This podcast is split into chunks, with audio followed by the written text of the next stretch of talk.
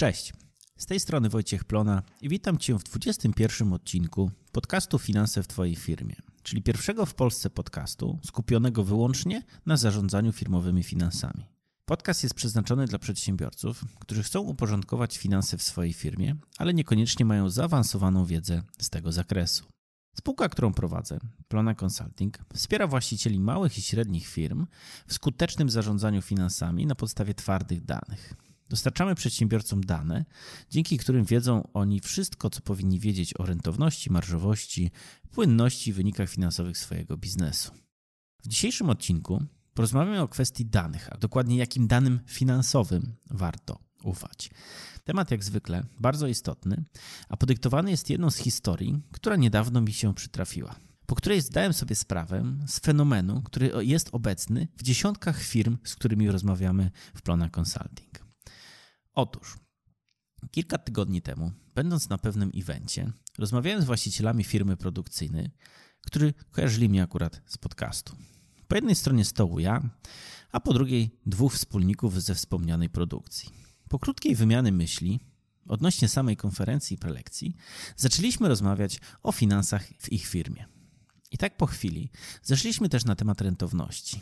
No i kiedy zapytałem o koszty wytworzenia ich najpopularniejszego produktu, to uwaga. Usłyszałem dwie zupełnie różne od siebie liczby. Mimo, że obaj panowie mówili, że mają to policzone, to liczby, które usłyszałem, były zupełnie rozstrzelone. I zaczyna się dyskusja. Jeden z panów mówi, że do kosztów wliczył sobie to i to i to, na co drugi odpowiada, że ten pierwszy pewnie zapomniał jeszcze o wliczeniu jeszcze czegoś innego. Na co słyszy w odpowiedzi, że oczywiście zostało to wliczone, ale pierwszy z panów po prostu inaczej to nazywa i tak dalej, i tak dalej. Cała ta sytuacja, mimo że z boku może wyglądać na błahą, jest dużo głębszym tematem niż widać na pierwszy rzut oka. Bo zarówno jeden, jak i drugi z tych panów bardzo wierzą w poprawność swoich wyliczeń. I pomimo, że różnią się od siebie kilkukrotnie, obaj panowie podejmują decyzje na ich podstawie. Decyzje, które później realnie wpływają na zysk firmy. Wystarczy pomyśleć o sytuacji, kiedy negocjują z dystrybutorami. Wiadomo, że same wartości różnią się w zależności od branży, ale jeżeli przykładowo realny koszt wytworzenia sztuki to 25 zł, a my w głowie mamy, że jest to 15 zł, to jesteśmy z góry na przegranej pozycji. Bo jeżeli w takiej sytuacji sprzedamy sztukę produktu za 22 zł, mamy wrażenie, że zarobiliśmy bardzo dużo i zrobiliśmy świetny interes. A tak naprawdę generujemy stratę w firmie, nawet o tym nie wiedząc. Ciesząc się, że zrobiliśmy dobry deal.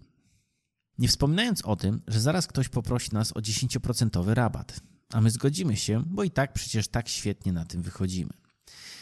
Sytuacja tych dwóch wspólników to tylko jedna forma tego zjawiska, czyli korzystania z niewiarygodnych czy niepewnych danych. W naszej codziennej działalności zauważamy też inne formy tego problemu. Na przykład takie jak brak weryfikacji swoich wewnętrznych Exceli lub innych systemów z księgowością. Czyli znów mamy dane, mamy kalkulacje, ale niekoniecznie są one wiarygodne.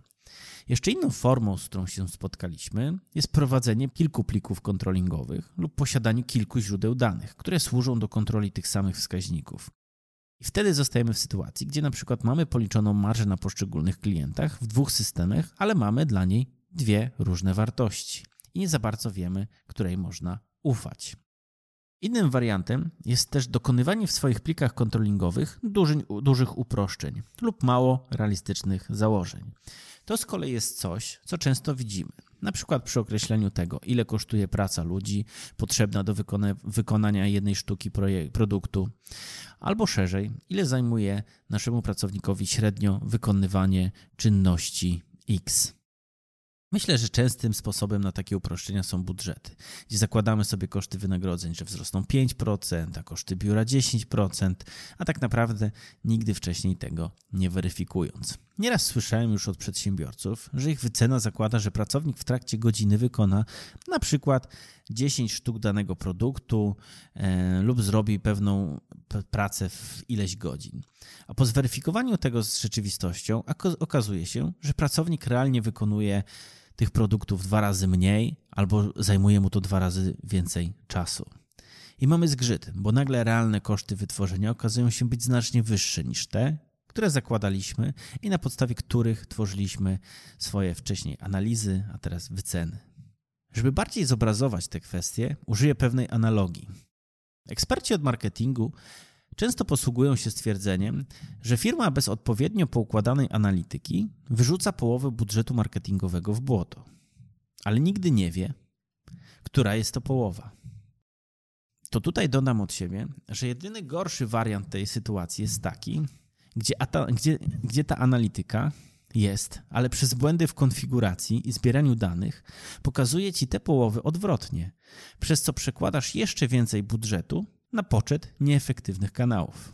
W naszej firmie mocno wierzymy w to, że twarde dane są kluczowe do rozwijania biznesu. Twarde dane rozumiemy jako te, które są rzetelne i wiarygodne. W końcu naszą dewizą jest zarządzaj finansami firmy na podstawie twardych danych.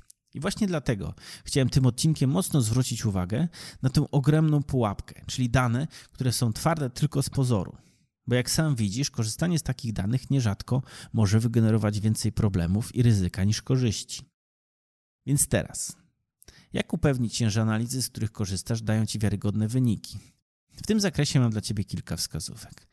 Jeżeli chcesz przetwarzać dane, korzystaj z wiarygodnych źródeł, czyli najczęściej takim źródłem jest księgowość. Jednak tutaj pragnę zrobić pewne zastrzeżenie. Ta księgowość musi być prowadzona w sposób rzetelny. Często spotykam się z uproszczeniami w rozliczaniu lub niewłaściwym określeniu momentu powstania przychodu czy kosztu, nieprawidłowym lub braku księgowaniu magazyna na bieżąco itd. Tak itd. Tak Drugim najczęstszym źródłem danych są systemy RP lub do fakturowania, które pozwalają na eksport danych celem ich analizy. Często tutaj widzę ryzyko, że dane wpisywane do systemu RP i rozumiane w systemie RB, RP w jeden sposób mogą być zapisywane w inny sposób niż w księgowości. Oczywiście w przypadku, kiedy takie systemy są bezpośrednio połączone z księgowością, nie powinno być tutaj różnic. Jednak to nie jest reguła. Często spotykam się z sytuacją, w której przeanalizowane wyniki systemu ERP odchylają się nawet do 30% względem tych księgowych. Dlatego zweryfikuj te odchylenia pomiędzy księgowością a systemami, z których korzystasz, przynajmniej raz na miesiąc, jeżeli chodzi o odniesienie do księgowości. Warto zwrócić uwagę, że biorąc dane do analizy i podejmowania decyzji z różnych źródeł, warto mieć spójność tych informacji. Wyniki i wskaźniki powinny być tak samo policzone w całej firmie i interpretowane w oparciu o zgodne dane. Co ciekawe, jak już wspomniałem, analizując przypadki klientów, często zdarza się wniosek, że w firmie funkcjonują od dwóch do czterech źródeł danych, Natomiast wyniki z tych systemów się nie, pokryją, nie pokrywają. Podam Ci przykłady. System magazynowy nie zgadza się z wartością magazynu z księgowości. Marża systemu RP nie zgadza się z marżą księgową. Wartość pracy szacowana na podstawie stawek nie zgadza się z kosztami ludzi na projektach albo w projektach. W małej skali działalności możesz pozwolić sobie na wprowadzanie danych ręcznie. Jednak jeżeli myślisz o rozwoju swojej firmy, to często wąskim gardłem są właśnie tego typu prowadzone pliki lub tabelki. Jeszcze rok temu u nas w firmie wszystko było wpisywane ręcznie do modelu w Excelu. Dzięki czemu od razu znałem sytuację firmy i jej prognozy. Jednak wraz z wzrostem firmy koszt przygotowania i prowadzenia naszego Excela był tak duży, że trzeba było wdrożyć zmiany wprowadzić oprogramowanie wspierające, które stało się tym samym źródłem danych do moich analiz ale także były z tego systemu bezpośrednio przekazywane dane do księgowości. Pamiętaj, że jeżeli do najlepszego modelu finansowego na świecie podłożysz kiepskiej jakości dane, to i tak wyniki analiz będą bezużyteczne.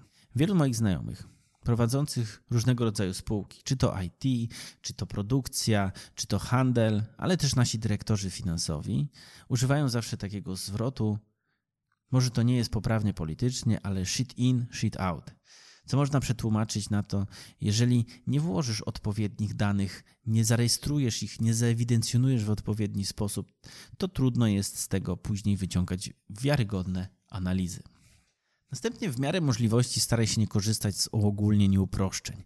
A jeżeli już musisz, to raz na jakiś czas zweryfikuj je z rzeczywistością. Czy przypadkiem nie, jest tak, nie ma takiej sytuacji, w której masz pewien poziom kosztów stałych w głowie, albo poziom kosztów wytworzenia, albo swoją marżę i nie aktualizując tego, podejmujesz decyzję, a w twój biznes mógł się odchylić. Często jest tak, że jeżeli działasz na niskiej marży, albo twoja marża zmienia się o 2-3%, to wyniki, które musisz realizować, im większa skala biznesu są, tym bardziej ty, tym bardziej się różnią od tego, co masz w głowie.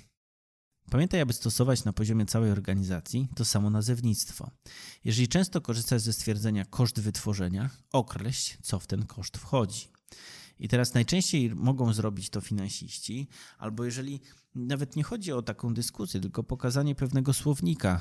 Jeżeli mamy na przykład ten koszt wytworzenia, to wchodzą w to takie i takie koszty, na przykład z takich i takich kont księgowych, żeby to było jednoznaczne i nie pozostało takiego miejsca na dyskusję i na własne interpretacje. Podsumowując, jest takie stare powiedzenie: uważaj na źródło, z którego pijesz, i wydaje mi się, że ono dobrze oddaje sens dzisiejszego odcinka. Na dziś ode mnie to już wszystko. Jak zawsze jest mi bardzo miło, że wysłuchałeś dzisiejszego odcinka do samego końca.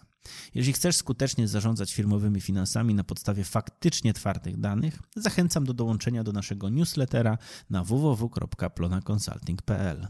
Do usłyszenia w kolejnych odcinkach. Cześć!